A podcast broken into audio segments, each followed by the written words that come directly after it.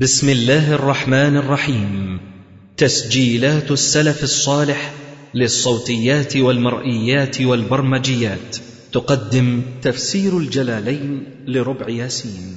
لفضيلة الشيخ الدكتور محمد إسماعيل. الدرس الثاني. إن الحمد لله نحمده ونستعينه ونستغفره ونعوذ بالله من شرور أنفسنا ومن سيئات أعمالنا. من يهده الله فهو المهتد ومن يضلل فلا هادي له. وأشهد أن لا إله إلا الله وحده لا شريك له وأشهد أن محمدا عبده ورسوله. اللهم صل على محمد وعلى آل محمد كما صليت على آل إبراهيم إنك حميد مجيد. اللهم بارك على محمد وعلى آل محمد كما باركت على آل إبراهيم إنك حميد مجيد. أما بعد فقد انتهينا في تفسير سورة الرحمن إلى قول الله تبارك وتعالى والأرض وضعها للأنام فيها فاكهة والنخل ذات الأكمام والحب ذو العصف والريحان. كما ذكرنا هذه السورة فيها امتنان الله سبحانه وتعالى على عباده بما أنعم عليهم من النعم. فذكر في هذه الآية أنه وضع الأرض للأنام يعني لهذا الخلق. لأن وضع الأرض لهم على هذا الشكل العظيم البديع القابل لجميع أنواع الانتفاع. من إجراء الأنهار وحفر الآبار وزرع الحبوب والثمار ودفن الأموات وغير ذلك من المنافع التي أودعها الله سبحانه وتعالى في الأرض. إن ذلك من أعظم الآيات وأكبر الآلاء التي هي النعم. فلذلك قال تبارك وتعالى فبأي آلاء ربكما تكذبان؟ وقد بين العلامة الشنقيطي رحمه الله تعالى أن بعض علماء الأصول أخذ من هذه الآية الكريمة والأرض وضعها للأنام وأمثالها من الآيات كقول الله تبارك وتعالى هو الذي خلق لكم ما في الأرض جميعا. أخذوا أن الأصل فيما على الأرض الإباحة. الأصل هو الإباحة حتى يرد دليل خاص بالمنع. لأن الآية وردت في سياق الامتنان على العباد والأرض وضعها للأنام. وقال تبارك وتعالى هو الذي خلق لكم ما في الأرض جميعا. فخلقه هذه الأشياء كلها كل كلها لنا وتسخيرها لبني آدم يدل على أن الأصل فيما هو في هذه الأرض الإباحة إلى أن يرد دليل خاص بالمنع لأن الله امتن على الأنام بأنه وضع لهم الأرض وجعل لهم فيها أرزاقهم من القوت والتفكه في آية الرحمن هذه. وامتن عليهم بأنه خلق لهم ما في الأرض جميعا في قوله هو الذي خلق لكم ما في الأرض جميعا. ومعلوم أن الله جل وعلا لا يمتن بحرام لا يمتن علينا بحرام إذ لا منة في شيء محرم. واستدلوا لذلك أيضا استدلوا هذا المعنى هو أن الأصل فيما كل ما على الأرض الإباحة إلا ما ورد دليل خاص بمنعه أو بتحريمه. فالأصل الإباحة والاستثناء هو التحريم. لأن هذا هو الذي يمتن الله به علينا. أخذوا أيضا نفس هذا المعنى بأن الله سبحانه وتعالى حصر الأشياء المحرمات في أشياء معينة في آيات من كتابه تبارك وتعالى كما قال عز وجل قل لا أجد قل لا أجد فيما أوحي إلي محرما على طاعم يطعمه إلا أن يكون ميتة أو دما مسفوحا أو لحم خنزير إلى آخر الآية. فهذا أيضا يؤكد أن الأصل هو الإباحة وأن دائرة التحريم دائرة ضيقة جدا فهي الاستثناء. وقال تبارك وتعالى قل إنما هذه أيضا تفيد الحصر إنما حرم ربي الفواحش ما ظهر منها وما بطن والإثم والبغي بغير الحق وأن تشركوا بالله ما لم ينزل به سلطانا وأن تقولوا على الله ما لا تعلمون. وقال تبارك وتعالى قل تعالوا أتل ما حرم ربكم عليكم إلى آخر الآيات. هذه المسألة فيها قولان آخران للعلماء. أحدهما أن الأصل فيما على الأرض التحريم حتى يدل دليل على الإباحة. فريق آخر من العلماء قالوا لا الأصل فيما على الأرض التحريم والاستثناء هو أن يأتي دليل على الإباحة. احتجوا لهذا المذهب بأن جميع الأشياء مملوكة لله عز وجل. غير منع التصرف فيه إلا بإذنه. وفي هذا مناقشات معروفة في الأصول ليس هذا محل بسطها. القول الثاني أو يعتبر أيضا القول الثالث هو الوقف وعدم الحكم فيها بمنع ولا إباحة حتى يقوم الدليل. فتحصل أن في هذه المسألة مسألة ما هو الأصل فيما في هذه الأرض من أشياء. المذهب الأول أن الأصل هو المنع المذهب الثاني الأصل هو الإباحة المذهب الثالث هو التوقف إلى أن يأتي دليل. يقول العلامة الشنقيطي رحمه الله تعالى الذي يظهر لي صوابه في هذه المسألة هو التفصيل لأن الأعيان التي خلقها الله سبحانه وتعالى في الأرض للناس بها ثلاث حالات. الأولى أن يكون فيها نفع لا يشوبه ضرر. الأشياء التي خلقها الله سبحانه وتعالى وفيها نفع لا يشوبه ضرر بوجه من الوجوه كأنواع الفواكه مثلا ونحو ذلك. الثانية أن يكون فيها ضرر لا يشوبه نفع ضرر محض كأكل الأعشاب السامة القاتلة مثلا السموم القاتلة مثلا. فهذه الحالة الثانية. الحالة الثالثة أن يكون فيها نفع من جهة وضرر من جهة أخرى. فإن كان فيها نفع لا يشوبه ضرر فالتحقيق حملها على الإباحة. الأصل فيها الإباحة. ما دام فيها إيه نفع لا ضرر فيه حتى يقوم دليل على خلاف ذلك لعموم قول الله تبارك وتعالى والأرض وضعها للأنام وقول فيها فاكهة والنخل ذات الأكمام والحب ذو العصف والريحان وقوله تعالى هو الذي خلق لكم ما في الأرض جميعا أما إن كان فيها ضرر لا يشوبه نفع فهي على التحريم لقول النبي صلى الله عليه وسلم لا ضرر ولا ضرار. كان فيها من جهة ضرر من جهة أخرى فلها ثلاث حالات. الأولى أن يكون النفع أربح من الضرر. الثانية أن يكون الضرر أرجح من النفع. الثالثة أن يتساوى الأمران. فإن كان الضرر أرجح النفع أو مساويا له فالمنع. فإن كان الضرر أرجح من النفع أو الضرر يساوي الإيه؟ المفسدة تساوي المصلحة فماذا هنا ليه؟ المنع يترجح المنع لحديث آه، لا ضرر ولا ضرار. لأن المفسد مقلب مقدم على جلب المصالح يعني كان يأتي بالمفسدة ويأتي بمضرة وكلاهما متساويتان ففي هذه الحالة درء الضر مقدم على جلب المنافع. واضح؟ وإن كان النفع أرجح فالأظهر الجواز لأن المقرر في الأصول أن المصلحة الراجحة تقدم على المفسدة المرجوحة. كما أشار له في مراقي السعود بقوله وألغ إن يكن الفساد أبعدا أو رجح الإصلاح كالأسارى تفدى بما ينفع للنصارى وانظر تدلي دوال العنب في كل مشرق وكل مغرب. ومراده تقديم المصلحة الراجحة على المفسدة المرجوحة أو البعيدة. وألغي إن يكن الفساد أبعدا أو رجح الإصلاح كالأسارى يعني إن كان المفسدة راجحة على المصلحة. كالأسارة تفدى بما ينفع للنصارى. يعني إذا آه، كان هناك أسرى مسلمون مثلا في يد في يدي الكفار أو النصارى مثلا ولن يطلقوهم إلا بدفع الفداء الفدية حتى يطلقوا آه، سراح الأسارة. فما في شك أن بذل الأموال للكفار مما يعينهم على معاداة المسلمين ومقاتلتهم فهم ينتفعون بهذا المال. واضح؟ فهذه مضرة. وفي نفس الوقت افتداء الإثارة وفك أسرى المسلمين هذه مصلحة. فلا شك أن في هذه الحالة يترجح الإيه؟ المصلحة. المصلحة تترجح على المفسدة فبالتالي يبذل آه، المال للكفار مع أن فيه ضررا إلا أنه يترجح عليه مصلحة إطلاق الأسارة كذلك زراعة العنب. يعني العنب مثلا قد يستعمل عصيره في إيه؟ في صناعة الخمر. لكن الأصل استعماله فيما يباح. واضح في هذه الحالة يترجح المصلحة مع وجود احتمال أنه يصنع به الخمر وهكذا. يقول ومراده تقديم المصلحة الراجحة على المفسدة المرجوحة أو البعيدة؟ ممثلا له بمثالين الأول منهما أن تخليص أسار المسلمين من أيدي العدو بالفداء مصلحة راجحة قدمت على المفسدة المرجوحة التي هي انتفاع العدو بالمال المدفوع لهم فداء للأسارى. الثاني أن انتفاع الناس بالعنب والزبيب مصلحة راجحة على مفسدة عصر الخمر من العنب. فلم يقل أحد بإزالة العنب من الدنيا لدفع ضرر عصر الخمر منه لأن الانتفاع بالعنب والزبيب مصلحة راجحة على تلك المفسدة. وهذا التفصيل الذي اخترنا قد أشار له صاحب مراقي السعود بقوله والحكم ما به يجيء الشرع وأصل كل ما يضر المنع. نعود إلى تفسير الآيات. يقول الله تبارك وتعالى خلق الإنسان من صلصال كالفخار وخلق الجان من مارج من نار فبأي آلاء ربكما تكذبان. قوله تعالى خلق الإنسان أي آدم عليه السلام من صلصال كالفخار. قال أبو السعود تمهيد للتوبيخ على إخلالهم بمواجب شكر النعمة المتعلقة بذاتي كل واحد من الثقلين. لأن الخطاب في هذه السورة كما تعلمون هو موجه للثقلين الجن والإنس. وصرح به في قوله يا معشر الجن والإنس. فعلم أن الخطاب بالتثنية موجه للثقلين الجن والإنس.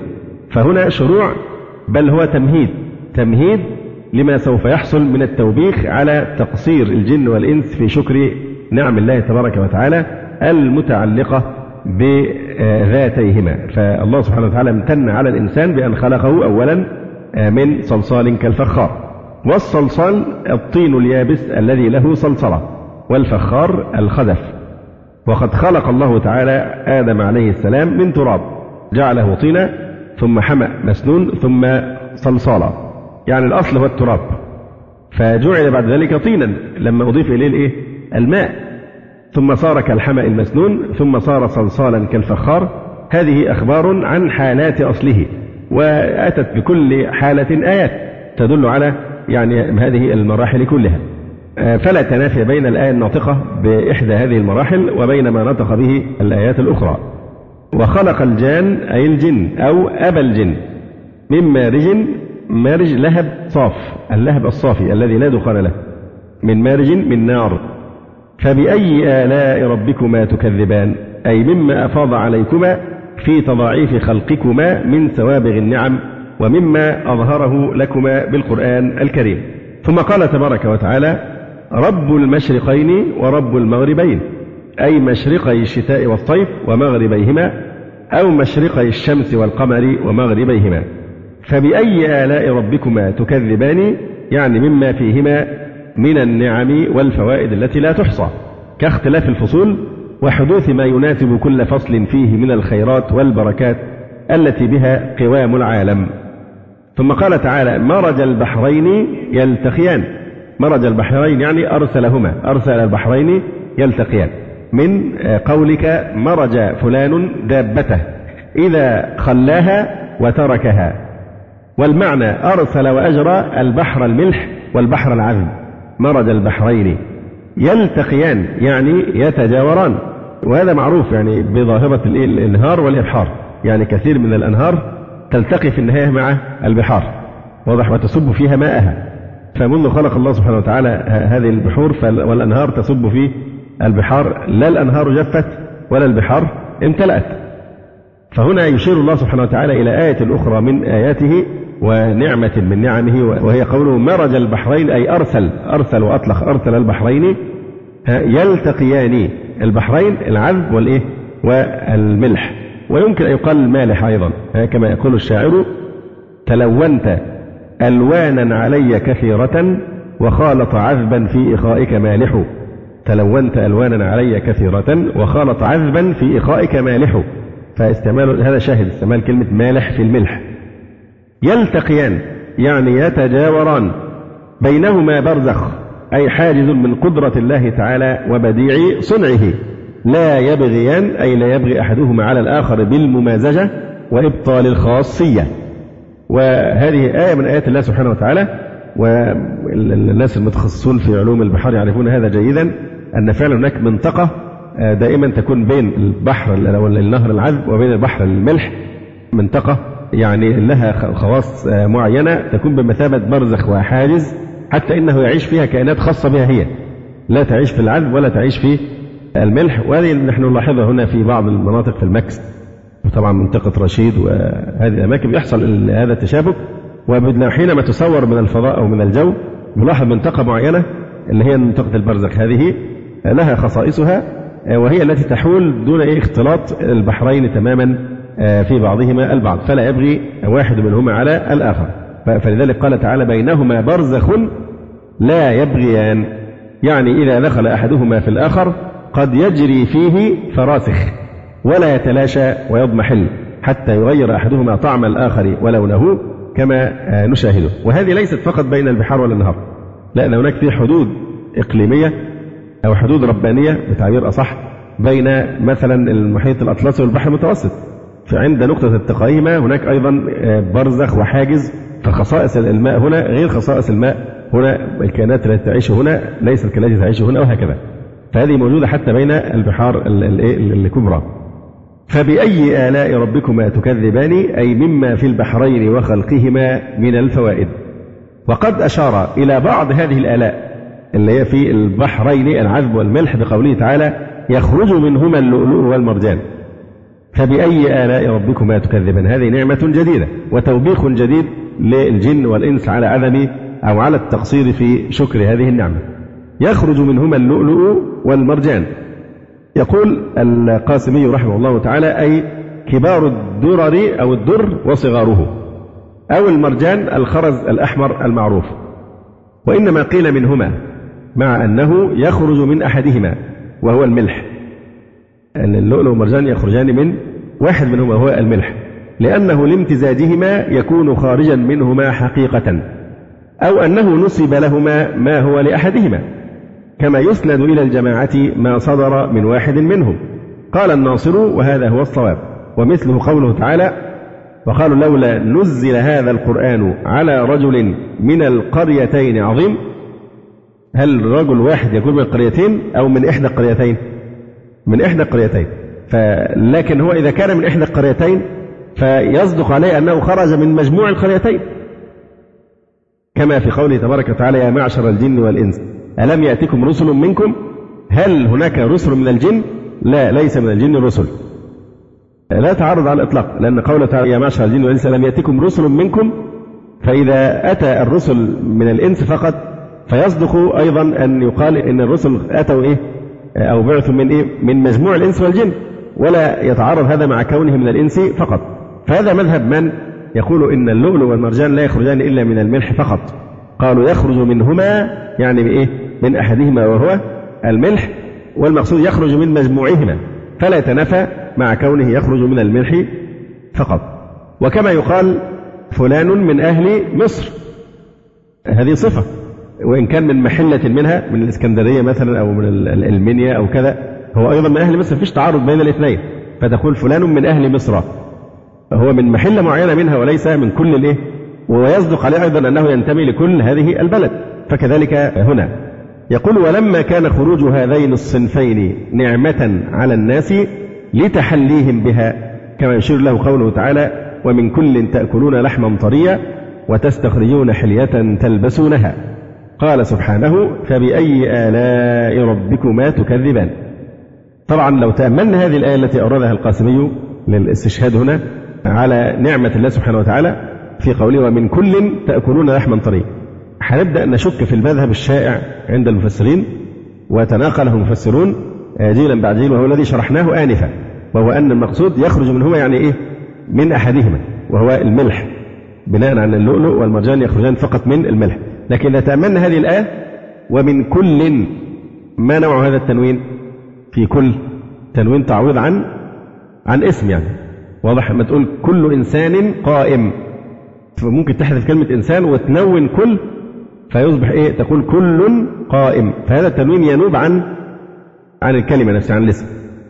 فكذلك هنا ومن كل يعني من كل من البحرين تأكلون لحما طريا وتستخرجون حلية تلبسونه.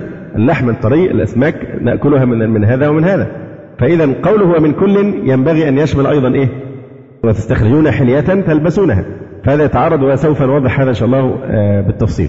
فلما كان خروج هذين الصنفين اللؤلؤ والمرجان نعمة على الناس قال تبارك وتعالى فبأي آلاء ربكما تكذبان؟ يعني كما آه، ذكرنا في أمثالها من آه، قبله يقول الحافظ ابن كثير رحمه الله تعالى قوله تعالى مرج البحرين يلتقيان يعني آه، قال ابن عباس أي أرسلهما.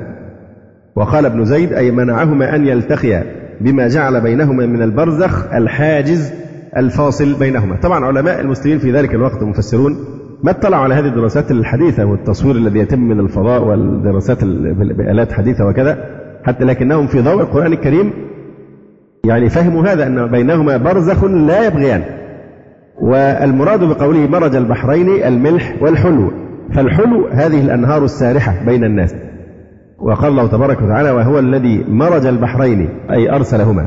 هذا عذب فرات وهذا ملح أجاج وجعل بينهما برزخا وحجرا محجورا.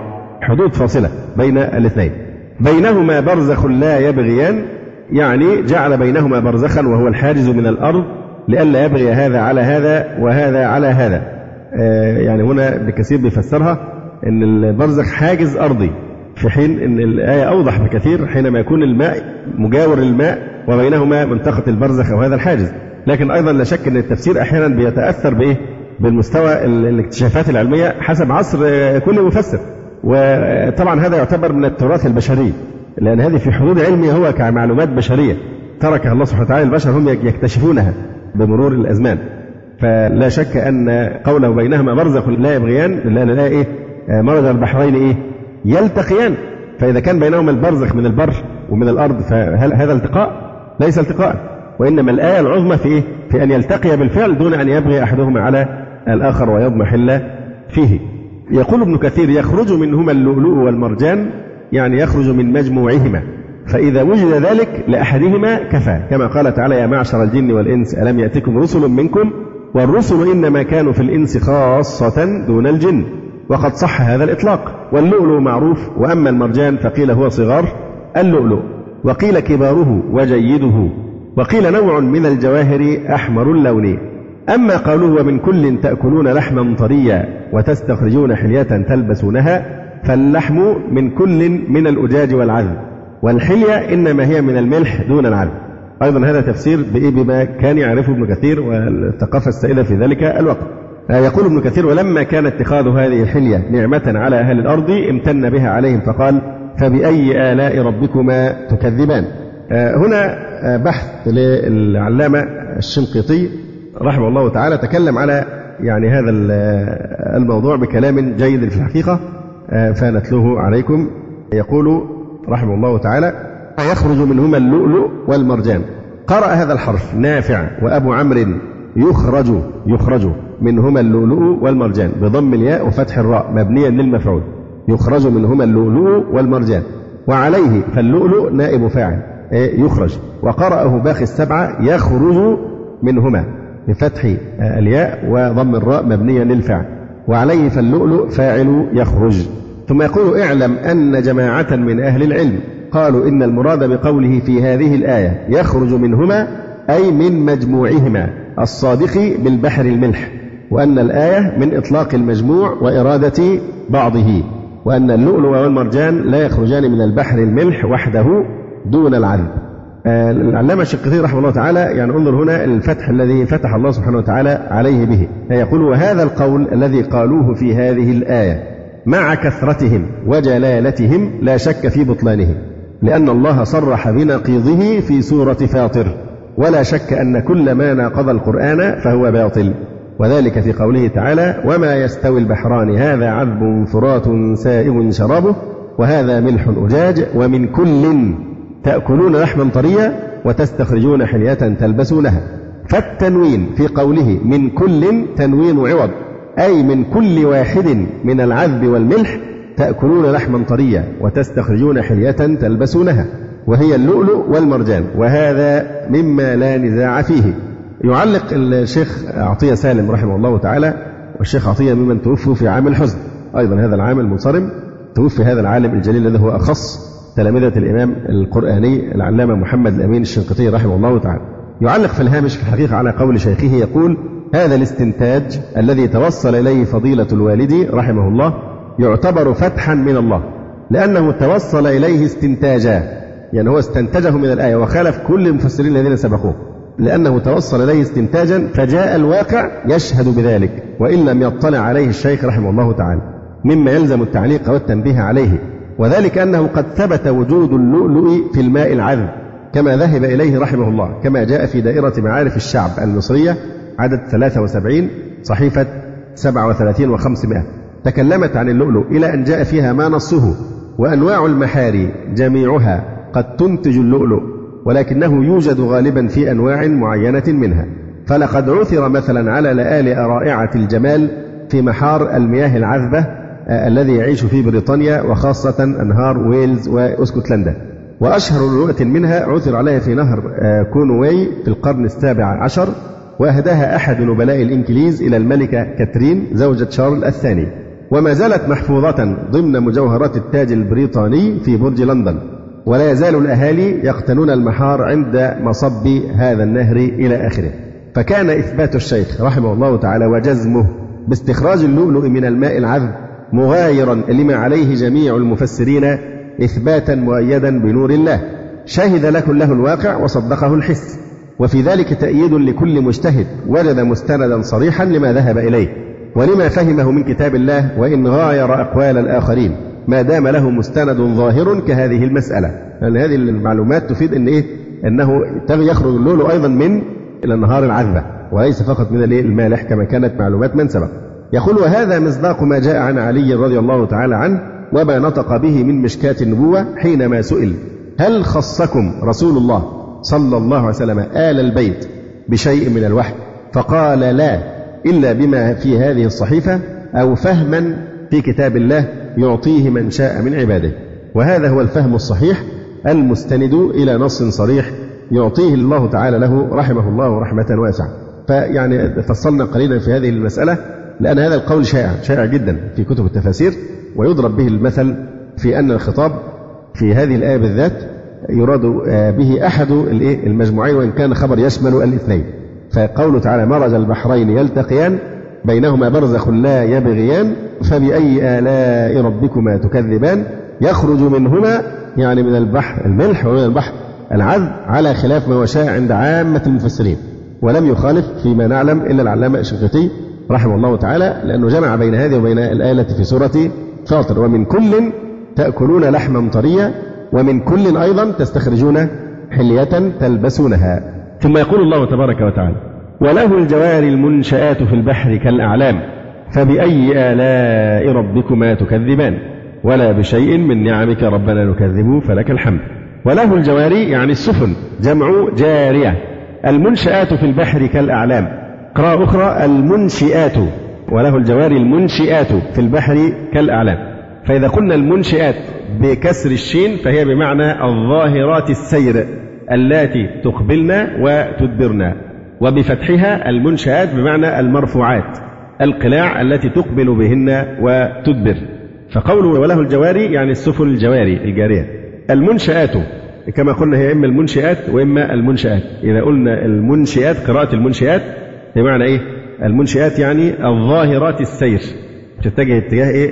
تقبل أو تدبر يعني أفقي أما إذا قرأناها المنشآت فهي بمعنى المرفوعات. المرفوعات لكن هو فسرها هنا بما كان في زمنه. ما الذي يرفع من السفينة فيما مضى؟ الشراع فقط. فلذلك قال إيه؟ المنشآت بمعنى القلاع التي تقبل بهن وتدبر. لأن حركة السفينة تتم كانت من الرياح حسب الأشرعة المعروفة لكن الآن نحن فعلا نرى استفاء المنشآت فعلا في البحار كالأعلام يعني كالجبال من ضخامتها. وخبر السفينة تسمى تيتانيك يعني ليس ببعيد وخبر معروف جدا كانوا طغوا وتجبروا وبغوا الأمريكان وقالوا إن خلاص يعني إيه وظن أهلها أنهم قادرون عليها وكان الاحتفال بتدشين هذه السفينة في يعني نوع من الاغترار الشديد جدا بمدى ضخامتها. فاغرقها الله سبحانه وتعالى واهلكها هو بعضهم صرح أيامها بأن دي يعني لا يمكن أن تغرق بأي حال من الأحوال لما فيها من كذا وكذا وكذا. فالشاهد يعني أن السفن نحن نراها الآن خاصة إذا كنت على الشاطئ وترى في الأفق فعلا كأنها جبل جاثم فوق صدر الماء. ليست الاشرعه بقى والقلاع هي اللي بترتفع كما كان فيما مضى لكنها جسم السفينة نفسه كالجبل وهذا نراه وتعرفون حاملات الطائرات وكذا وكذا يعني السفن أحيانا تكون مدن مدنا كاملة مقامة على ظهر البحر فهذا كله من تسخير الله ومن نعم الله على العباد ولكن أكثر الناس لا يشكرون. ولذلك قال تعالى وله الجوار المنشآت في البحر كالأعلام فبأي آلاء ربكما تكذبان؟ والأعلام جمع علم. والعلم هو الجبل الطويل. ولما كانت السفن يعني من أعظم الأسباب للمتاجر والمكاسب المنقولة من قطر إلى قطر وإقليم إلى إقليم مما فيه صلاح للناس في جلب ما يحتاجون إليه من سائر أنواع البضائع قال تعالى فبأي آلاء ربكما تكذبان؟ أي نعمه التي أنعم بها في هذه الجوارح. يعني من خلق موادها والإرشاد إلى أخذها وكيفية تركيبها وإجرائها في البحر بأسباب لا يقدر على خلقها وجمعها غيره سبحانه وتعالى. يعني طفو السفينة لهذه الكتلة الهائلة على البحر باستقرار واستعمالها في نقل الأشياء الثقيلة وفي نقل المسافرين وفي الحروب ونحو ذلك كلها لا شك هذه من قدرة الله تبارك وتعالى. لأن حتى إذا قال قائل العقل البشري يبدع هذه الأشياء نقول ومن أعطى العقل البشري هذه النعمة نعمة العقل. نعمة العقل ما الذي أعطاها الإنسان؟ الله سبحانه وتعالى. ومن أراد أن يحس بقيمتها فلينظر بين الشخص العاقل يقارن بين الشخص العاقل وبين شخص مجنون. ذهب عقله. انظر إلى الفرق بينهما حتى تدرك ما معنى قيمة العقل. أو بالأحرى قس الإنسان العاقل بالبهائم مثلا أو الحيوانات وقارن بينهما. فالله سبحانه وتعالى هو الذي وهب الإنسان نعمة العقل وامتن عليه بها. فكل ما نجم عن نعمة العقل ما هو إلا من فيض نعمة الله سبحانه وتعالى على الإنسان بنعمة هذا يعني العقل. ثم يقول الله تبارك وتعالى كل من عليها فان ويبقى وجه ربك ذو الجلال والإكرام فبأي آلاء ربكما تكذبان؟ يقول الله تبارك وتعالى كل من عليها فان. كما قال أيضا كل شيء هالك إلا وجهه. وقال تبارك وتعالى وتوكل على الحي الذي لا يموت. وقال تبارك وتعالى كل نفس ذائقة الموت. والوجه صفة من صفات الله العلي وصف بها نفسه. فعلينا أن نصدق ربنا ونؤمن بما وصف به نفسه مع التنزيه التام عن مشابهة صفات الخلق. كل من عليها فان ويبقى وجه رب. كل من عليها فان يعني كل من على ظهر الأرض. هالك. طبعا كما تلاحظون هنا لم يذكر فيما مضى قريبا ذكر الأرض. إلا في قوله تعالى والأرض وضعها للأنام. فيما أنه بعد العهد والسياق عن لفظة الأرض فقال بعض المفسرين كل من عليها قالوا إن هذا الضمير يعني كناية عن غير المذكور وهو الأرض. كل من عليها يعني كل من على الأرض فان أي هالك. ويبقى وجه ربك أي ذاته الكريمة. ذو الجلال ذو العظمة والعلو والكبرياء والإكرام أي التفضل التام. وهذه الآية كآية كل شيء هالك إلا وجهه. وقال بعض المفسرين في قوله تبارك وتعالى ويبقى وجه ربك ذو الجلال والإكرام. المعنى أن الله تعالى مستحق أن يجلى ويكرم ولا يجحد ولا يكفر به. ويبقى وجه ربك ذو الجلال والإكرام يعني أن الله سبحانه وتعالى مستحق أن يجلى ويكرم ولا يجحد ولا يكفر به. هناك احتمال آخر في التفسير أن يكون المعنى ذو الجلال والإكرام أنه يكرم أهل ولايته ويرفع درجاتهم. يبقى إذا عندنا الآن احتمالان في التفسير إما ويبقى وجه ربك ذو الجلال والإكرام. يعني يبقى وجه ربك الذي هو مستحق أن يجلى ذو الجلال يعني مستحق أن يجله الخلق. ويكرم عز وجل ولا يجحد ولا يكفر به.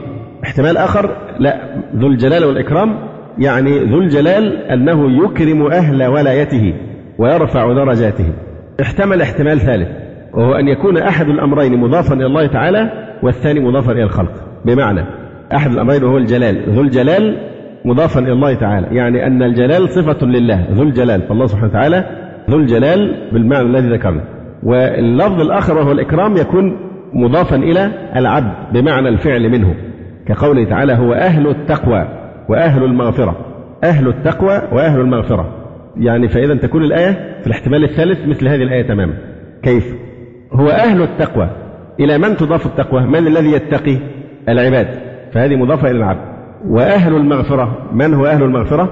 الله سبحانه وتعالى. فإذا أحدهما رجع إلى العبد والآخر رجع إلى الله سبحانه وتعالى. فيحتمل أيضا أن يكون ذو الجلال والإكرام. ذو الجلال. الجلال صفة الله والإكرام فعله بإيه؟ بعباده. وهو أنه يكرم يعني عباده. ولما كان فناء الخلق سببا لبعثهم للنشأة الأخرى التي يظهر بها المحق من المبطل وينقلب الأول بالثواب ويبوء الآخر بالعقاب. وذلك من أعظم النعم التي يشمل فيها العدل الإلهي المكلفين. قال الله سبحانه وتعالى فبأي آلاء ربكما تكذبان؟ طبعا كما قلنا الدنيا يعني دار فناء كما قال عز وجل هنا كل من عليها فان. فإذا كانت الدنيا دار فناء والعباد والصالحون إنما يعملون الإقامة في الآخرة والتمتع بجنات النعيم. إذا هذا الفناء لا بد منه لكي يكون وسيلة إلى مرحلة وبرزخ يمر به العبد إلى بعد ذلك مرحلة أخرى وهي يوم البعث والنشور الذي ينتهي به استقرار المؤمنين في الجنة والكافرين في النيران وفي العقاب والعذاب. فلا شك أن كان هذا الإفناء من هذه الزاوية نعمة من نعم فيه فوائد منها الحث على العبادة. وصرف الزمان اليسير إلى الطاعة. هذا معنى وهذه هذه فائدة من فوائد قوله تعالى كل من عليها فان فإذا كل من عليها فان فهذا فيه حث للعباد على أن يجتهدوا في العبادة وأن يستثمروا الزمان اليسير القليل في الطاعة. ومنها المنع من الوثوق بما يكون للمرء. يعني إياك أن تثق أو تتوكل على مال أو جاه أو منصب أو سلطان أو كذا أو كذا. وإنما تجعل ثقتك وتوكلك على الله سبحانه وتعالى وحده. لماذا؟ لأن كل من عليها فان. فالفاني لا يوثق به ولا يصلح أن تتوكل عليه وإنما يصح التوكل على الباقي سبحانه وتعالى. فمن هذه الفوائد المنع من الوثوق بما يكون للمرء. فلا يقول إذا كان في نعمة إنها لن تذهب. فيترك الرجوع إلى الله معتمدا على ماله وملكه. ولكن يقول كل من عليها فان. ومنها الأمر بالصبر إن كان في ضر فلا يكفر بالله معتمدا على أن الأمر ذاهب والضر زائل. أيضا الإنسان إذا أصيب ببلية أو ضرر يتذكر هذه الآية كل من عليها فان إذا ابتلي أو امتحن لابد له من نهاية. فإذا تذكر قوله تعالى كل من عليها فان هان عليه الصبر وسهل عليه آه، هذا الصبر وعصم نفسه من أن يقع في آه، الكفر لأنه يعني إذا تذكر قوله تعالى كل من عليها فان فهذا يحثه على الصبر. منها ترك اتخاذ الغير معبودا لأن كل من عدا الله فان كل شيء هالك إلا وجهه كل من عليها فان ويبقى وجه ربه. فالله سبحانه وتعالى الذي يبقى وجهه آه، ذو الجلال والإكرام هو الأحق بأن يعبد ولا يشرك به شيء فان. ومنها الزجر عن الاغترار بالقرب من الملوك وترك التقرب إلى الله تعالى فإن أمرهم إلى الزوال قريب. من فوائد هذه الآية ألا يغتر الإنسان إذا كان مقربا من ملك أو حاكم أو كذا بحيث يغتر بأنه في كنف هذا الشخص الذي السطوة وذو السلطان وذو الجاه وأنه سيحميه ويرزقه ويعطيه ويفعل به كذا وكذا.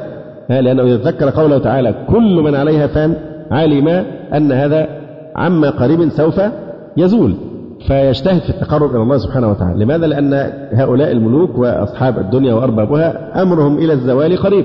مهما طال بهم الزمان فنهايته إلى يعني حفرة من التراب. كل من عليها فان ويبقى وجه ربك ذو الجلال والإكرام. ومنها حسن التوحيد أن يحسن الإنسان توحيده توحيد الله تبارك وتعالى. وترك الشرك الظاهر والخفي جميعا لأن الفانية لا يصلح لأن يعبد. أي إله يعبد من دون الله هو فان. بدلالة هذه الآية. فلا يصح الشرك الأكبر وأيضا لا يصح الشرك الأصغر الذي هو الرياء. لأن هذا إذا كان فانيا فلماذا تبطل ثواب العبادة بأنك تتزين للناس بالعبادة؟ هؤلاء الناس لن يقدروا على ثوابك وإنما الرياء يحبط عبادتك ويذهب جهدك آه، سدى. فلذلك ينبغي الإنسان أن يكثر من تذكر هذه الآية الكريمة كل من عليها فان ويبقى وجه ربك ذو الجلال والإكرام. الحافظ ابن كثير رحمه الله تعالى يخبر تعالى أن جميع أهل الأرض سيذهبون ويموتون أجمعون. وكذلك أهل السماوات إلا من شاء الله ولا يبقى أحد سوى وجهه الكريم. فإن الرب تعالى وتقدس لا يموت بل هو الحي الذي لا يموت أبدا. قال قتادة أنبأ بما خلق ثم أنبأ أن ذلك كله كان. وفي الدعاء المأثور يا حي يا قيوم يا بديع السماوات والأرض يا ذا الجلال والإكرام لا إله إلا أنت برحمتك نستغيث أصلح لنا شأننا كله. ولا تكلنا إلى أنفسنا طرفة عين ولا إلى أحد من خلقك. الإنسان يحرص على أن يتوكل على الله سبحانه وتعالى وحده ويستعيذ بالله من أن يكله إلى غيره. فلا ينبغي الإنسان أن يتوكل على غير الله تبارك وتعالى. وقال الشعبي وهذا أدب من الآداب التي يلفت العلماء يعني نظرنا إليها. إذا قرأت كل من عليها فان فلا تسكت حتى تقرأ ويبقى وجه ربك ذو الجلال والإكرام. أن هذه آيات يعني متقابلة. آه، في المعنى فيها نفي وفيها إثبات. فينبغي أن إيه؟ ما تجيش مثلا في القراءة مثلا في الصلاة وتقف كل من عليها فان ثم تركع. لا الأدب والأكمل أن تتم المعنى لأن المعنى يعني يظهر إيه؟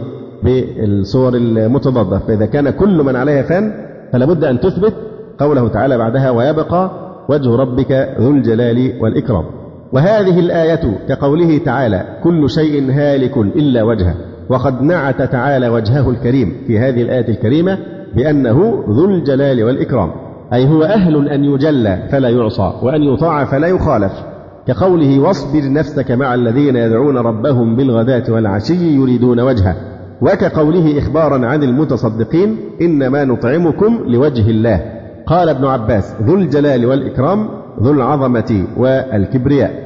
ولما أخبر عن تساوي أهل الأرض كلهم في الوفاة وأنهم سيصيرون إلى الدار الآخرة فيحكم فيهم ذو الجلال والإكرام بحكمه العدل. قال فبأي آلاء ربكما تكذبان؟ كما قلنا لأن الموت والفناء هو وسيلة للانتقال إلى دار الجزاء ودار الرحمة والعدل. ثم قال تبارك وتعالى يسأله من في السماوات والأرض كل يوم هو في شأن. وهذا إخبار عن غناه عما سواه. هذا امتداد لمعاني ما مضى لأن إذا كان كل من عليها فان. يعني كل ما سوى الله هالك وفان. ويبقى وجه ربك ذو الجلال والإكرام. فإذا كان هو الباقي سبحانه وتعالى وهو ذو الجلال والإكرام مستحق لأن يعبد ويجل ويعظم ولا يجحد ولا يكفر به. ثم إنكم أيضا لا غنى بكم عن الله طرفة عين. لا تستطيعون استغناء عن الله بل أنتم فقراء إلى الله فقرا ذاتيا. يا أيها الناس أنتم الفقراء إلى الله. والله هو الغني الحميد. فلذلك أتبع ذلك بقوله يسأله من في السماوات والأرض. هذا إخبار عن غنى الله سبحانه وتعالى عما سواه وافتقار الخلائق إليه في جميع الآنات وأنهم يسألونه بلسان حالهم وخالهم وأنه كل يوم هو في شأن. فقال يسأله من في السماوات والأرض. كلهم يتسولون وكلهم يسألون الله سبحانه وتعالى سواء بلسان الحال أو بلسان المقال. يسأله من في السماوات والأرض فالله سبحانه وتعالى غني عنهم وهم الفقراء إليه بدليل أنهم يسألونه يسأله من في السماوات والأرض. كل يوم هو في شأن. قال الأعمش عن مجاهد عن عبيد بن عمير قوله تعالى كل يوم هو في شأن. قال من شأنه؟ أن يجيب داعية أو يعطي سائلا أو يفك عانية أو يشفي سقيما. وقال مجاهد كل يوم هو يجيب داعيا ويكشف كربا ويجيب مضطرا ويغفر ذنبا. وقال قتادة لا يستغني عنه أهل السماوات والأرض. يحيي حيا ويميت ميتا ويربي صغيرا ويفك أسيرا وهو منتهى حاجات الصالحين وصريخهم ومنتهى شكواهم. وعن سويد بن جبلة الفزاري قال إن ربكم كل يوم هو في شأن فيعتق رقابا ويعطي رغابا ويقحم عقابا. آه، يعني أقوال المفسرين عموما تعود يعني إلى هذه المعاني وسنزيدها إن شاء الله تعالى آه، إيضاحا. يقول القاسمي رحمه الله تعالى يسأله من في السماوات والأرض فالكل يحتاجون إليه فيسألونه وهو غني عنهم كل يوم هو في شأن. يقول القاسمي يسأله من في السماوات والأرض أن يدعونه ويرغبون إليه ويرجون رحمته لفقرهم الذاتي وغناه المطلق. كل يوم هو في شأن. أي كل وقت يحدث أمورا ويجدد أحوالا. كما قال الحسين بن الفضل هو سوق المقادير إلى المواقيت. ولذلك هذه الآية من آيات الإيه؟ من الآيات التي تستدل بها في مسألة الإيه؟ القدر. في أي نوع من المقادير التقدير اليومي. اوعوا تكونوا تهملوا المسائل دي. دي سدس الإيمان. قدر سدس الإيمان. يعني لو مش فاهم مسألة القدر يبقى ناقص نص سدس إيمانك ناقص. الإيمان ستة إيه؟ أسداس. يعني الإيمان أن تؤمن بالله وملائكته وكتبه ورسله واليوم الآخر والقدر خير وشر. وتعلمون حديث عبادة بن الصامت رضي الله عنه لما قال لابنه إنك مهما فعلت فإذا لقيت الله دون أن تؤمن بالقدر كأنك ما فعلت يعني شيئا. لن تنجو من النار حتى تؤمن بالقدر. فيعني باختصار شديد نلفت النظر لأهمية مدارسة العقيدة وبالذات قضية القضاء آه، والقدر. فهذه الآية مما يستدل به على أحد مراتب المقادير. لأن هناك التقدير أنواع. في التقدير الإيه؟ الأزلي حينما أمر الله سبحانه وتعالى القلم بأن يكتب ما هو كائن إلى أن تقوم الساعة. أول ما خلق الله القلم قال له اكتب قال ما أكتب قال اكتب ما هو كائن إلى قيام الساعة. هناك تقدير الإيه بعده؟ التقدير في الأزل هذا في التقدير أي نعم حينما استخرج من صلب آدم عليه السلام ذرية وقال هؤلاء للجنة وهؤلاء للنار في تقدير آخر تقدير تقدير اليوم الأول ولا تقدير الإيه؟ الحولي اللي هو التقدير السنوي. ما دليله؟ نعم. إن أنزلناه في ليلة مباركة إنا كنا منذرين فيها يفرق كل أمر حكيم. ففي ليلة القدر في كل سنة بيتم كتابة المقادير من هذه السنة إلى السنة التي تليها. ماذا سيحصل في هذا الوجود خلال هذه السنة؟ طبعا هل هذا تقدير جديد؟ لا. ده التقدير موافق دايما في كل مرحلة التقدير لا يختلف. هو موافق لما إيه؟ لما أثبت في اللوح المحفوظ طبقا لعلم الله سبحانه وتعالى. السابق. ولكنه يعاد كتابته أو بيكتب من جديد موافقا لما سبق وليس تقديرا في أي تغيير. فإذا في التقدير أقصد عند خلق القلم يعني ثم التقدير حينما استخرج الله سبحانه وتعالى من صلب آدم الذرية في تقدير الحولي كل سنة ودليل قوله تعالى فيها يفرق كل أمر حكيم وليست ليلة النصف من شعبان طبعا وإنما ليلة الإيه؟ القدر بدليل قوله تعالى إنا أنزلناه في ليلة مباركة إنا كنا منذرين فنفهمها في ضوء قوله تعالى إنا أنزلناه في ليلة القدر هذه تفسر تلك ثم هناك التقدير اليومي ودليل هذه الآية كل يوم هو في شأن في كل يوم بيكتب تقدير الأشياء التي سوف تحصل في هذا اليوم. فهو يبديها وليس يبتديها. تكشف هذه الأحكام وليس إنشاء من جديد لأنها في علم الله سبحانه وتعالى الأزلي. طبعا في مرحلة أخرى من التقدير وهي التقدير إيه؟ والجنين في بطن أمه. تقدير أشياء معينة أربعة أشياء. ثم يؤمر بنفخ الروح ويؤمر بكتب أربعة أشياء. يعني الملك يقول يا ربي ذكر أم أنثى شقي أم سعيد ما رزقه ما أجله. هذا طبعا أيضا يكتب في هذه اللحظة أو في هذا الوقت بعد مرور إيه؟ 120 يوما على الجنين موافقا لما سبق وموافقا أيضا لما سيأتي في أنواع التقادير الأخرى كما ذكرنا إذا فهذه الآية من آيات القدر كل يوم هو في شأن. دليل على التقدير اليومي. قال مجاهد يعطي سائلا ويفك عانيا ويجيب داعيا ويشفي سقيما. وقال تبارك وتعالى فبأي آلاء ربكما تكذبان؟ أي مما يسعف به سؤالكما. أنتم تسألون الله. وما أكثر ما سألتم الله سبحانه وتعالى بلسان الحال أو بلسان المقال فأسعف سؤالكم وأجاب دعاءكم وآتاكم من فضله. فبأي آلاء ربكما تكذبان مما يسعف به سؤالكما ويخرج لكما من مخبأ قدره وخلقه آنا فآنا. فقال بعض المفسرين في قوله تعالى كل يوم هو في شأن أراد شأنه في يومي الدنيا والآخرة. قال ابن بحر الدهر كله يومان أحدهما مدة أيام الدنيا والآخر يوم القيامة. فشأنه سبحانه وتعالى في أيام الدنيا الابتلاء والاختبار بالأمر والنهي والإحياء والإماتة والإعطاء والمنع. وشأنه يوم القيامة الجزاء والحساب والثواب والعقاب. وقيل المراد بذلك الإخبار عن شأنه في كل يوم من أيام الدنيا وهو الظاهر. هذا هو التفسير الظاهر. كل يوم من أيام الدنيا هو في شأن. والشأن في اللغة الخطب العظيم والجمع الشؤون. والمراد بالشأن هنا الجمع. كل يوم هو في شأن.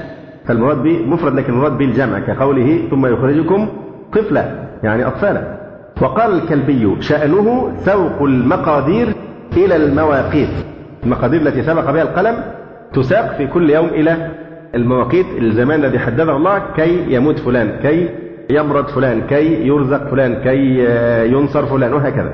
وقال عمرو ابن ميمون في قوله تعالى كل يوم هو في شأن من شأنه أن يميت حيا ويقر في الأرحام ما شاء ويعز ذليلا ويذل عزيزا. وسأل بعض الأمراء وزيره عن قوله تعالى كل يوم هو في شأن فلم يعرف معناه. واستمهله إلى الغد فانصرف كئيبا إلى منزله.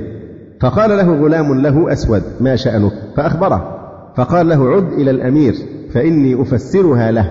فدعاه. فقال أيها الأمير شأنه أن يولج الليل في النهار ويولج النهار في الليل ويخرج الحي من الميت ويخرج الميت من الحي ويشفي سقيما ويسقم سليما ويبتلي معافا ويعافي مبتلا ويعز ذليلا ويذل عزيزا ويفقر غنيا ويغني فقيرا. يعني هذه كلها أفعال الربوبية مقتضيات الربوبية. وهذه من أدلة إيه حدوث العالم أن الله سبحانه وتعالى هو الذي يحدث فيه ولا يتغير الله سبحانه وتعالى في شيء. أما الحدوث والأعراض فإنها تكون في الإيه؟ في هذه المخلوقات التي تخضع لما يشاءه الله سبحانه وتعالى فيها. فأي جبار مهما طغى وتجبر لا يستطيع أن يرد قضاء الله سبحانه وتعالى إذا نزل به. أي جبار أو أي سفاح من السفاحين كملك المملكة العربية السورية. هذه آية من آيات الله. هذا الذي قتل عشرة ألاف مسلم. دك بلد حماه على المسلمين وانتهكت الأعراض واستبيحت الأموال وقتلت الأنفس الشباب. عشرة ألاف مسلم في يوم أو في يومين. فهذا يعني أمثال هؤلاء. انظر إلى نهايته. كيف يعني يخضع. هل يملك الاعتراض؟ هل يملك الاعتراض على ملك الموت إذا أتى لقبض روحه؟ لا هو يخضع لما أراده الله سبحانه وتعالى به. كل يوم هو في شأن. فهذا الشأن الذي يحدث الله فيه ما يشاء في خلقه مما يقضيه ويقدره بهم. فلما قال هذا الغلام قال الأمير شأنه أنه أن يولج الليل في النهار. ويولج النهار في الليل. يعني إذا كل ما يحدث في العالم من أمور وأحداث يشاءه الله سبحانه وتعالى الله الذي يدبرها. هناك إرادة هناك قوة. هي قوة الله سبحانه وتعالى تدير أحوال هذا العالم وتغير حاله من حال إلى حال.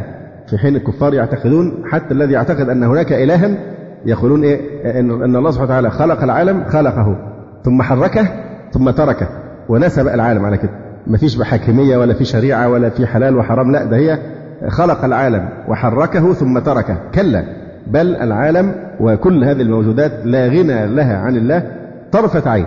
لا يمكن أن تستغني عن الله سبحانه وتعالى طرفة عين وإلا فسد كل ما في هذا الوجود ولا حول ولا قوة إلا بالله. قال أيها الأمير شأنه أن يولج الليل في النهار ويولج النهار في الليل ويخرج الحي من الميت ويخرج الميت من الحي. ويشفي سقيما ويسقم سليما ويبتلي معافى ويعافي مبتلى ويعز ذليلا ويذل عزيزا ويفقر غنيا ويغني فقيرا. فقال له فرجت عني فرج الله عنك. ثم أمر بخلع ثياب الوزير وكساها الغلام. فقال يا مولاي هذا من شأن الله تعالى. يعني هذا داخل في إيه؟ في قوله تعالى كل يوم هو في شأن فقد غير حالي وغير حال الوزير. فخلعت ثياب الوزير بتاعت الوزارة وكساها الايه لهذا الغلام. فقال له يا مولاي هذا من شأن الله تعالى. يعني هذا نموذج من نماذج إيه؟ أن الله سبحانه وتعالى كل يوم هو في شأن يحدث في خلقه ما يشاء من الأفعال. وعن عبد الله بن طاهر أنه دعا الحسين بن الفضل وقال له أشكلت علي ثلاث آيات دعوتك لتكشفها لي. قوله تعالى فأصبح من النادمين وقد صح أن الندم توبة. وقوله كل يوم هو في شأن وقد صح أن القلم جف بما هو كائن إلى يوم القيامة. وقوله وأن ليس للإنسان إلا ما سعى فما بال الأضعاف؟ اشتبهت للآيات الثلاث يعني الآية الأولى فأصبح من النادمين. يقول مع أن الحديث أن الندم إيه؟ توبة. صح الحديث أن الندم توبة من قول النبي صلى الله عليه وسلم. فقال الله عز وجل هنا في قوله فأصبح من النادمين والسياق في ذم من؟ في ذم قابيل الذي قتل أخاه هابيل فقال الله تعالى فأصبح من طب إذا كان أصبح من النادمين كيف يعذب؟ تعرفون الحديث؟ ما من نفس تقتل ظلما إلا كان على ابن آدم الأول كفل منها لأنه أول من سن القتل. آه، وسياق الآية طبعا واضح أيضا في ذم قابيل. فهو ندم. فإذا كان ندم والندم توبة فلماذا يعذب؟ فيقول هنا قال له الحسين ابن آه، الفضل يجوز ألا يكون الندم توبة في تلك الأمة ويكون توبة في هذه الأمة. الندم توبة هذا فيتعلق بأمة محمد صلى الله عليه وسلم ويجوز أن يكون في عند تلك الأمة ما كان توبة لأن الله تعالى خص هذه الأمة بخصائص لم تشاركهم فيها الأمم. وقيل إن ندم قابيل لم يكن على قتل هابيل ولكن على حمله أنه لم يحمل جثة أخيه لكي يواريها التراب. فبعث الله غرابا يبحث في الأرض ليريه كيف يواري سوءة أخيه. قال يا ويلتى أعجزت أن أكون مثل هذا الغراب فأواري سوءة أخي فأصبح من النادمين على أنه إيه؟ لم يدفن أخاه. مش نادمين على المعصية نفسها والله تعالى أعلم. وأما قوله كل يوم هو في شأن هو السؤال قال وقوله كل يوم هو في شأن. وقد صح أن القلم جف بما هو كائن إلى يوم القيامة. فإذا كان القلم جرى بكل ما يكون إلى يوم القيامة فكيف كل يوم في شأن؟ بتقدر أشياء كل يوم يوميا. فقال له أما قوله كل يوم هو في شأن فإنها شؤون يبديها لا شؤون يبتديها. انظر إلى فصاحة العلماء ووجازة كلامهم المبارك. شؤون يبديها لا شؤون يبتديها. يعني شؤون يبديها يخرج إلى حيز الوجود ما علمه الله من قبله ما كان غيبا. يخرج عالم الشهادة في وقته الذي حدده الله سبحانه وتعالى. فكل يوم هو في شأن فعلا هناك تقدير يومي كل يوم. ما عما سيحصل في كل يوم لهذه المخلوقات. وهذا لا يتعارض على الإطلاق مما كتب في اللوح المحفوظ. فهي شؤون يبديها يكشفها وليست شؤونا يبتديها يعني هذا العلم ليس علما مستأنفا وليس علما محدثا وإنما هو موافق لعلم الله الأزلي. وأما قوله وأن ليس الإنسان إلا ما سعى لأنه استشكل عليه قوله إيه؟ فما بال الأضعاف. يعني كان الإنسان ليس له إلا ما سعى. طب ليه بقى كيف الأدلة دلت على أن الأعمال الصالحة تضاعف؟ الحسنة بعشرة أمثالها إلى 700 ضعف إلى ما يشاء الله سبحانه وتعالى من الأضعاف. فاستشكل. هذا مع قوله وأن ليس الإنسان إلا ما سعى. فقال وأما قوله وأن ليس للإنسان إلا ما سعى فمعناه ليس له إلا ما سعى عدلا. ولي أن أجزيه بواحدة ألفا فضلا. ولكن من كرم من كرم الله سبحانه وتعالى أنه يجزي على الحسنة الواحدة فضلا سواء عشرة أمثالها أو سبعمائة ضعف أو إلى ما يشاء الله سبحانه وتعالى من الأضعاف. فهذا فضل من الله سبحانه وتعالى. فقام عبد الله وقبل رأسه وسوغ خرجه. ثم يقول الله تبارك وتعالى سنفرغ لكم أيها الثقلان معناها سنقصد لحسابكم. قال القرطبي قالوا فرغت من الشغل أفرغ فراغا وفروغا وتفرغت لكذا واستفرغت مجهودي في كذا أي بذلته والله تعالى ليس له شغل يفرغ منه. وإنما المعنى فاحذر أن تفهم سنفرغ لكم أيها الثقلان كما يقولها واحد منا من البشر. طيب أنا هفضي نفسي وهوري لك مثلا هخلص اللي في إيدي وأوري لك. وأفضى لك بقى كما يقولون. لأن الله سبحانه وتعالى لا يشغله شيء عن شيء سبحانه وتعالى. فانتبهوا لهذا. الله تعالى ليس له شغل يفرغ منه. وإنما المعنى سنفرغ لكم أيها الثقلان سنقصد لمجازاتكم أو محاسبتكم. فهو وعيد لهم وتهديد. كقول القائل لمن يريد تهديده إذا أتفرغ لك يعني أقصدك. وتقول للرجل الذي لا شغل له هو أصلا يعني ما هو منشغل بشيء لكن تقول له قد فرغت لي قد فرغت تشتمني يعني أخذت في هذا وأقبلت عليه. وقال الزجاج الفراغ في اللغة على ضربين. أحدهما الفراغ من الشغل والآخر القصد للشيء والإقبال عليه. كما هنا. فهنا في هذه الآية معنى الفراغ أقصد لحسابكم وليس معناها سنفرغ من شغل معين ثم نفرغ لا ليس هذا المعنى. وهو تهديد ووعيد. تقول قد فرغت مما كنت فيه أي قد زال شغلي به. وتقول سأفرغ لفلان أي سأجعله قصدي. فهو على سبيل التمثيل شبه تدبيره تعالى أمر الآخرة من الأخذ في الجزاء وإيصال الثواب والعقاب إلى المكلفين بعد تدبيره تعالى لأمر الدنيا بالأمر والنهي والإماتة والإحياء والمنع والإعطاء. وأنه لا يشغله شأن عن شأن. بحال من إذا كان في شغل يشغله عن شغل آخر. إذا فرغ من ذلك الشغل شرع في آخر لكن المقصود هنا إيه؟ سأفرغ لكم يعني سنفرغ لكم يعني سنقصد لحسابكم. وقال صاحب المفتاح الفراغ الخلاص عن المهام. والله عز وجل لا يشغله شأن عن شأن. وقع مستعارا للأخذ في الجزاء وحده. يبقى معنى سنفرغ لكم سنحاسبكم. أيها الثقلان والثقلان تثنية ثقل بفتحتين. فعل بمعنى مفعل. مثقل يعني لأنهما أثقل الأرض أو بمعنى مفعول لأنهما أثقل بالتكاليف. وقال الحسن لثقلهما بالذنوب. والخطاب في لكم سنفرغ لكم. قيل للمجرمين سنفرغ لكم أيها الثقلان يعني للمجرمين من الثقلين. لكن يأباه قوله تعالى أيها الثقلان نعم المقصود بالتهديد هم ولا مانع من تهديد الجميع. لا مانع من التهديد لكل خلق مؤمنهم وكافرهم برهم وفاجرهم. لأن المقصود سنقصد بحسابكم فتشمل الفريقين. ولا يفهم من هذا اللفظ الكريم وعيد بحت بل هو حاصل للوعد أيضا. يعني سنقصد لحسابكم فتشمل وعدا ووعيدا حتى يقال إنها إنها وعيد فقط يعني في حق المجرمين. لا هي في حق الجميع. المؤمنين بالوعد سنقصد لحسابكم ومثاباتكم لثاب الحسنة على الإيمان والعمل الصالح. ونقصد للمجرمين يعني سنقصد لحسابهم بالعدل بالعقوبة وكذا وكذا. فهذه عامة وتشمل الأمرين معا. يقول والخطاب في لكم قيل للمجرمين لكن يأباه قوله أيها الثقلان. نعم المقصود بالتهديد هم ولا مانع من تهديد الجميع. ولا يفهم من هذا أن اللفظ الكريم وعيد بحت بل هو حامل للوعد أيضا لأن المعنى سنفرغ لحسابكم. فنثيب أهل الطاعة ونعاقب العصاة وهو جلي ولذلك اعتد ذلك نعمة عليهم. فقال فبأي آلاء ربكما تكذبان؟ أي من ثوابه أهل طاعته وعقابه أهل معصيته. وهذه الآية الكريمة وهي قول الله تبارك وتعالى سنفرغ لكم أيها الثقلان من الآيات التي رشحها بعض العلماء بأنها أخوف آية في القرآن الكريم. يعني كما أن هناك بحثا معروفا في علوم التفسير وعلوم القرآن أرجى آية هناك بحث آخر أخوف آية. أرجى آية للعصاة طبعا تكلمنا على الآيات المحتملة لهذا مرات كثيرة عما قريب تكلمنا في هذا بالتفصيل. أما أخوف آية فما أظن أننا تفرغنا للتفصيل فيها وإن كان الوقت لا يحتمل التفصيل لكن سنشير إشارة عابرة إلى هذا البحث. فما هي أخوف آية للعصاة في القرآن الكريم؟ قيل هذه الآية سنفرغ لكم أيها الثقلان. تهديد بإيه؟ بالحساب. وقيل أخوف آية وأشد آية قول الله تبارك وتعالى يا أيها الذين آمنوا لا تأكلوا الربا أضعافا مضاعفة واتقوا الله لعلكم تفلحون واتقوا النار التي أعدت للكافرين. قال أبو حنيفة رحمه الله تعالى هذه الآية أخوف آية في القرآن حيث أوعد الله المؤمنين بالنار المعدة للكافرين.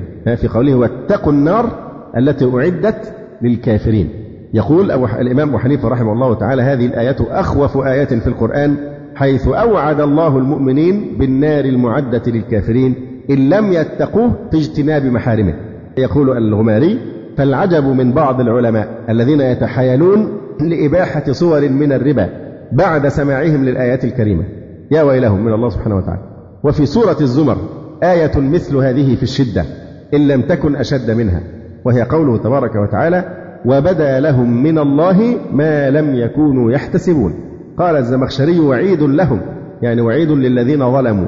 لا كنه لفظاعته وشناعته وهو نظير نعم يقول وعيد لهم للذين ظلموا قوله تعالى في الوعد فلا تعلم نفس ما أخفي لهم من قرة عين. هذا في في الوعد والثواب. فلا أعددت لعبادي الصالحين ما لا عين رأت ولا أذن سمعت ولا خطر على قلب بشر. أما هذه فقيل إنها في الوعيد بنفس على الجهة الأخرى. وبدا لهم من الله ما لم يكونوا يحتسبون. وجزع محمد بن المنكدر عند موته فقيل له فقال أخشى أن يبدو لي من الله ما لم أكن أحتسبه يعني ما لم أكن أظنه. قلت وهذه والله قاصمة الظهر نسأل الله العفو والعافية. هذا كلام الغماري. وآية ثالثة مثل سابقتها وهي قوله تعالى وترى كثيرا منهم يسارعون في الإثم والعدوان وأكلهم السحت لبئس ما كانوا يعملون. لولا ينهاهم الربانيون والأحبار عن قولهم الإثم وأكلهم السحت لبئس ما كانوا يصنعون. عبر في المسارعين إلى الإثم وأكل السحت بجملة لبئس ما كانوا يعملون. عجائب القرآن لا تنتهي. وروعة القرآن الكريم ومعجزاته لا تنفد أبدا. فتأمل هنا يعني لو الواحد منا لم يصطدئ بكلام العلماء ويحاول أن يستخرج ربما صعب عليه جدا صعب عليه. أن كيف تكون هذه أخوف آية في القرآن؟ حد يقدر يفكر كده ويتأمل؟ وترى كثيرا منهم يسارعون في الإثم والعدوان وأكلهم السحت. لبئس ما كانوا يعملون. لولا ينهاهم الربانيون والأحبار عن قولهم الإثم وأكلهم السحت لبئس ما كانوا يصنعون. النكتة في إيه في قوله في الذنب الأول قال لبئس ما كانوا يعملون. في الثانية قال لبئس ما كانوا يصنعون. آه، يقول الغماري أيضا في خواطر دينية عبر في المسارعين إلى الإثم وأكل السحت بجملة لبئس ما كانوا يعملون وعبر في التاركين لنهيهم. المعطلين للإيه؟ للنهي عن المنكر. لأن العلماء والربين لما رأوا هؤلاء لم ينهوهم عن المنكر. فعبر عن آه، التاركين لنهيهم بجملة لبئس ما كانوا يصنعون. قال الزمخشري كأنهم جعلوا آثم من مرتكب المناكير يعني الساكت عن النهي عن المنكر أشد وزرا من مرتكب المنكر كيف؟ يقول كأنهم جعلوا آثم من مرتكب المناكير لأن كل عامل لا يسمى صانعا ولا كل عمل يسمى صناعة حتى يتمكن فيه ويتدرب وينسب إليه يعني العامل العامل دي ممكن حمل الأشياء ما هو عمل كسر شيء معين ما هو عمل لكن الصنعة تطلقش غير في الإيه؟ في الشيء المتقن اللي هو إنسان بيكون تدرب فيه مدة كافية وتمكن منه ونسب إليه إن فلان هذا عنده الصنعة الفلانية نتيجة المهارة والتمكن وكثرة الإيه؟ الممارسة. يقول الزمخشري كأنهم جعلوا آثم من مرتكب المناكير لأن كل عامل لا يسمى صانعا ولا كل عمل يسمى صناعة حتى يتمكن فيه ويتدرب وينسب إليه. وكأن المعنى في ذلك أن مواقع المعصية معه الشهوة التي تدعوه إليها وأما الذي ينهاه فلا شهوة له في فعل غيره. يعني عامل المعصية نفسه هناك شهوة في داخله التي تؤزه عليها أزة. لكن الذي الشخص المطالب بأن ينهاه ليس معه نفس هذه الشهوة لأن شهوة غيره ليست في قلبه هو. فبالتالي المفروض أنه يكون أقوى في إيه؟ في النهي عن المنكر. فإذا فرط في الإنكار كان أشد حالا من المواقع ولعمري إن هذه الآية مما يقض المسامع وينعي على العلماء توانيهم. وعن ابن عباس رضي الله عنهما قال هي أشد آية في القرآن. يعني هي في وعيد الذين يتركون النهي عن المنكر وترى كثيرا منهم يسارعون في الإثم والعدوان وأكلهم السحت لبئس ما كانوا يعملون دول العصاة. لولا ينهاهم الربانيون والأحبار عن قولهم الإثم وأكلهم السحت لبئس ما كانوا يصنعون. وهذا دليل على أن الترك فعل. لأنه قال في الترك إيه؟ لبئس ما كانوا يصنعوا وتعبر بالصنعة لأن ده يدل أن هم إيه؟ تمكنوا فيه ورسخوا في هذا العمل. وعن الضحاك قال ما في القرآن آية أخوف عندي منها. وتوضيح ذلك أنه حيث ذم ترك الإنكار على مرتكب المناكير معبرا عنه بالصناعة كان هذا الذم أشد من سابقه. لأنه جعل ما ذموا به صناعة لهم وحرفة لازمة وهم فيها أمكن من أصحاب المناكير في أعمالهم. وهذا وجه الأشدية التي أشار إليها ابن عباس رضي الله تعالى عنهما في قوله هي أشد آية في القرآن والأخوفية التي ذكرها الضحاك في قوله ما في القرآن آية أخوف عندي منها. وفي سورة التوبة آية شديدة أيضا وهي قوله تعالى قل إن كان آباؤكم وأبناؤكم وإخوانكم وأزواجكم وعشيرتكم وأموال اقترفتموها وتجارة تخشون كسادها ومساكن ترضونها أحب إليكم من الله ورسوله وجهاد في سبيله فتربصوا حتى يأتي الله بأمره. قال الحسن أمره عقوبة عاجلة أو آجلة؟ وقال الزمخشري وهذه آية شديدة لا ترى أشد منها. كأنها تنعي على الناس ما هم عليه من رخاوة عقد الدين واضطراب حبل اليقين. فلينصف أورع الناس وأتقاهم من نفسه هل يجد عنده من التصلب في ذات الله والثبات على دين الله ما يستحب له دينه على الآباء والأبناء والإخوان والعشائر والمال والمساكن وجميع حظوظ الدنيا ويتجرد منها لأجله أم يزوي الله عنه أحقر شيء منها لمصلحته فلا يدري أي طرفيه أطول ويغويه الشيطان عن أجل حظ من حظوظ الدين فلا يبالي كأنما وقع على أنفه ذباب فطيره. فهذه الحقيقة مر عابر وهذا البحث أطول من هذا. البحث في أخوف آية بحث في آيات كثيرة آه، جدا. نرجو أن تأتي فرصة فيما بعد يعني كي نفصله. ثم يقول الله تبارك وتعالى يا معشر الجن والإنس إن استطعتم أن تنفذوا من أقطار السماوات والأرض فانفذوا لا تنفذون إلا بسلطان فبأي آلاء ربكما تكذبان؟ قوله تعالى يا معشر الجن والإنس إن استطعتم أن تنفذوا من أقطار السماوات والأرض أي تجوزوا أطراف السماوات والأرض فتعجزوا ربكم بخروجكم عن قهره. ومحل سلطانه ومملكته حتى لا يقدر عليكم فانفذوا. إن كنتم تستطيعون الخروج من مملكتي وهي السماوات والأرض فاخرجوا. بحيث تعجزوني فاخرجوا هذا تحد. فانفذوا أي فجوزوا واخرجوا. لا تنفذون إلا بسلطان أي بقوة وقهر وغلبة. وأن لكم ذلك أن لكم هذا السلطان وهذه القوة وهذا القهر الذي يخرجكم من ملك الله سبحانه وتعالى إلى غيره. ومثل هذه الآية قوله تعالى وما أنتم بمعجزين في الأرض ولا في السماء وما أنتم بمعجزين في الأرض ولا في السماء ما أنتم بفائتين الله لن تفوتوه ولن تعجزوه. ويقال معنى الآية إن استطعتم أن تعلموا ما في السماوات والأرض فاعلموه ولن تعلموه إلا بسلطان يعني البينة من الله تعالى. والأول أظهر لأنه لما ذكر في الآيات الأولى أنه لا محالة مجاز للعباد عقبه بقوله إن استطعتم. إلى آخره لبيان أنهم لا يقدرون على الخلاص من جزائه وعقابه إذا أراده الله سبحانه وتعالى. الآية التي قبلها إيه؟ سنفرغ لكم أيها الثقلان سنقصد لحسابكم فبأي آلاء ربكما تكذبان؟ يا معشر الجن والإنس إن استطعتم أن تنفذوا من أقطار السماوات والأرض إن استطعتم أن تهربوا من حسابي الذي سبق ذكره آنفا إن استطعتم أن تعجزوني وتهربوا وتخرجوا من ملكي فاخرجوا. لا تنفذون إلا بسلطان وأن لكم هذا السلطان أن لكم هذه القدرة وهذه القوة التي تخرجكم من ملكوتي كي تعجزوني. فبأي آلاء ربكما تكذبان؟ أي من التسوية بين جميعكم بأن جميعكم لا يقدرون على خلاف أمر أراده الله بكم. وقال القاضي أي من التنبيه والتحذير والمساهلة والعفو مع كمال القدرة. فبأي آلاء ربكما تكذبان.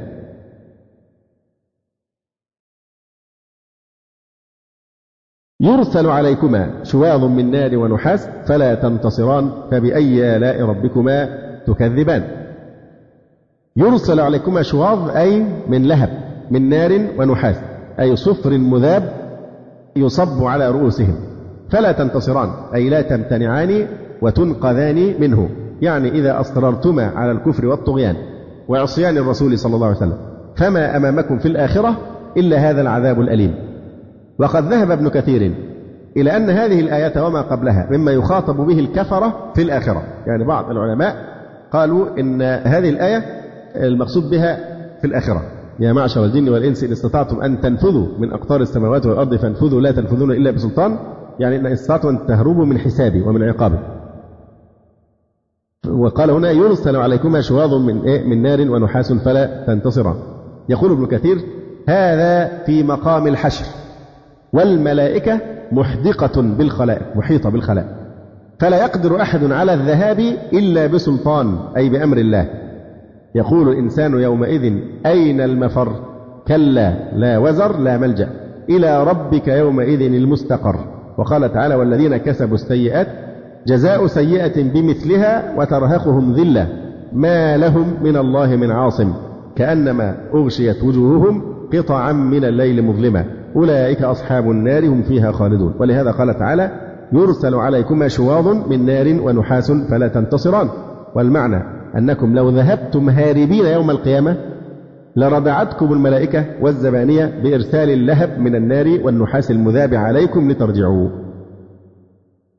يقول القاسمي ثم رأيت قد سبقه إلى ذلك الإمام ابن القيم رحمه الله فقد قال رحمه الله في أواخر كتابه طريق الهجرتين في تفسير هذه الآية بعد أن ذكر نحو ما قدمنا من الوجهين في تأويل قوله تعالى إن استطعتم أن تنفذوا قال وفي الآية تقرير آخر وهو أن يكون هذا الخطاب في الآخرة إذا أحاطت الملائكة بأقطار الأرض وأحاط سرادق النار بالآفاق فهرب الخلائق فلا يجدون مهربا ولا منفذا كما قال تعالى ويا قوم إني أخاف عليكم يوم التناد يوم تولون مدبرين. ما لكم من الله من عاصم يحاولون الهروب لكن ما يستطيعون. قال مجاهد فارين غير معجزين يوم تولون مدبرين. فارين لكن في قبضة الله وقدرته. وقال الضحاك إذا سمعوا زفير النار ندوا هربا. فلا يأتون قطرا من الأقطار إلا وجدوا الملائكة صفوفا فيرجعون إلى المكان الذي كانوا فيه. فذلك قوله تعالى والملك على أرجائها. والملك على أرجائها. لا يستطيع أحد أن يهرب أبدا من العذاب. وقوله تعالى يا معشر الجن والإنس إن استطعتم أن تنفذوا من أقطار السماوات والأرض فانفذوا. وهذا القول أظهر والله تعالى أعلم. هذا كلام ابن القيم فإذا بدها الخلائق يعني إذا فاجأهم هذا الموقف ولوا مدبرين. يقال لهم إن استطعتم أن تنفذوا من أقطار السماوات والأرض فانفذوا. يعني إن قدرتم أن تتجاوزوا أقطار السماوات والأرض فتعجزوا ربكم حتى لا يقدر على عذابكم فافعلوا. وكأن ما قبل هذه الآية وما بعدها يدل على هذا القول. لأن قبلها إيه؟ سنفرغ لكم أيها الثقلان. وهذا في الآخرة. وبعدها فإذا انشقت السماء فكانت وردة كالدهان. إلى قوله فيومئذ لا يسأل عن ذنبه إنس ولا جان وهذا أيضا في الآخرة. وأيضا فإن هذا خطاب لجميع الإنس والجن فإنه أتى فيه بصيغة العموم وهي قوله يا معشر الجن والإنس. فلا بد أن يشترك الكل في سماع هذا الخطاب ومضمونه. وهذا إنما يكون إذا جمعهم الله في صعيد واحد يسمعهم الداعي وينفذ وينفذهم البصر. وقال تعالى إن استطعتم ولم يقل إن استطعتما. لإرادة الجماعة كما في آية أخرى يا معشر الجن والإنس ألم يأتكم؟ ألم يأتكم بصيغة الجمع. وقال يرسل عليكما ولم يقل يرسل عليكم لأن هنا أراد الصنفين الجن والإنس. أي لا يختص به صنف عن صنف. بل يرسل ذلك على الصنفين معا. وهذا وإن كان مرادا بقوله إن استطعتم فخطاب الجماعة في ذلك بلفظ الجمع أحسن. أي من استطاع منكم. وحسن الخطاب بالتثنية في قوله يرسل عليكما أمر آخر وهو موافقة رؤوس الآي فاتصلت التثنية بالتثنية وفيه التسوية بين الصنفين في العذاب بالتنصيص عليهما. فلا يحتمل اللفظ إرادة أحدهما والله تعالى أعلم. يقول القاسمي بعدما أورد هذا البحث وأنت ترى ألا قرينة تخصص الآية بالقيامة وما استشهد به من الآيات لا يؤيده لأنه ليس من نظائره فالوجه ما ذكرنا. فبأي آلاء ربكما تكذبان؟ قال القاضي. فإن التهديد لطف. والتمييز بين المطيع والعاصي بالجزاء والانتقام من الكفار من عداد الآلاء. يعني قد يستشكل بعض الناس وهذا ما سنوضحه يوضحه القاسمي توضيحا رائعا في نهاية السورة. يعني يقول لك إن في بعض المواضع في السورة هي فيها عذاب. والله سبحانه وتعالى بعد كل مجموعة من النعم والآلاء يقول فبأي آلاء ربكما تكذبان؟ فقد يستشكل بعض الناس أي نعمة في العذاب؟ وفي التهديد بالعذاب. لا شك أنها نعمة وأنها آلاء لكن كيف؟ هنا إشارة في كلمة واحدة فقط قوله فإن التهديد لطف. يعني إشارة إلى أن التهديد الوارد في هذه القرآن الكريم الذي نتلوه نحن الآن في دار العمل ودار السعي ودار الكد والأخذ بالأسباب. هذا التهديد حينما يصلنا ويؤثر في قلوبنا بالترهيب والتخويف حتى نتقي هذا المصير. أليست هذه في حد ذاتها نعمة؟ أليس هذا الترهيب يكون سببا في نجاة من يعتبر به ويتأمل فيه ويخاف عذاب الله سبحانه وتعالى فينجو من ذلك؟ فهذه نعمة. فهذه في كلمة واحدة قالها القاضي وهي إيه؟ قال فإن التهديد لطف. يعني مجرد ما فسر الآية فبأي آلاء ربكما تكذبان؟ بعد هذه الآيات يرسل عليكما شواظ من نار ونحاس فلا تنتصران إلى آخره. فقال فإن التهديد لطف. يعني هذه آلاء ونعم من الله سبحانه وتعالى ينبغي أن تشكروها بأن تتفكروا في القرآن وفي وعده وفي وعيده. فإن التهديد لطف. لطف.